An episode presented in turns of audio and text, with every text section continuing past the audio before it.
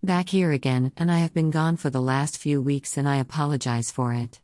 It was sort of stressful for me in the last few days or for the last few days since for some reason I got scolded for not completing any sort of job. I think that maybe management in the store told me that some supplies needed to be picked up, but for some reason I either forgot about it or never got any specific message regarding them. Hopefully, this isn't the end of my employment nor the end of my work relationship with this coworker since he seemed very upset about it not completed. With that said, I have been thinking about this IT outage regarding work and how this will impact the operations of the business.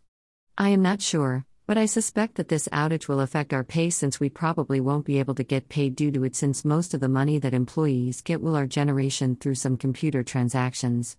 So, I have to be concerned about this and all of the other employees that work for companies like Safeway, Sobeys, IGA, and others. What's getting to me though is how this problem isn't getting out to the employees.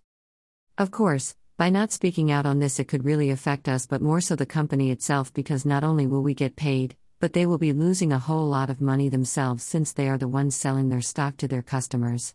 I could be wrong about this, but as they say in business, time is money, and the longer they keep working on this problem and not coming to a resolution, the more money they are losing because this puts them further and further behind on what work they have to do when it comes to not just stocking items but also on deliveries since the warehouse has to keep track on what inventory gets sent.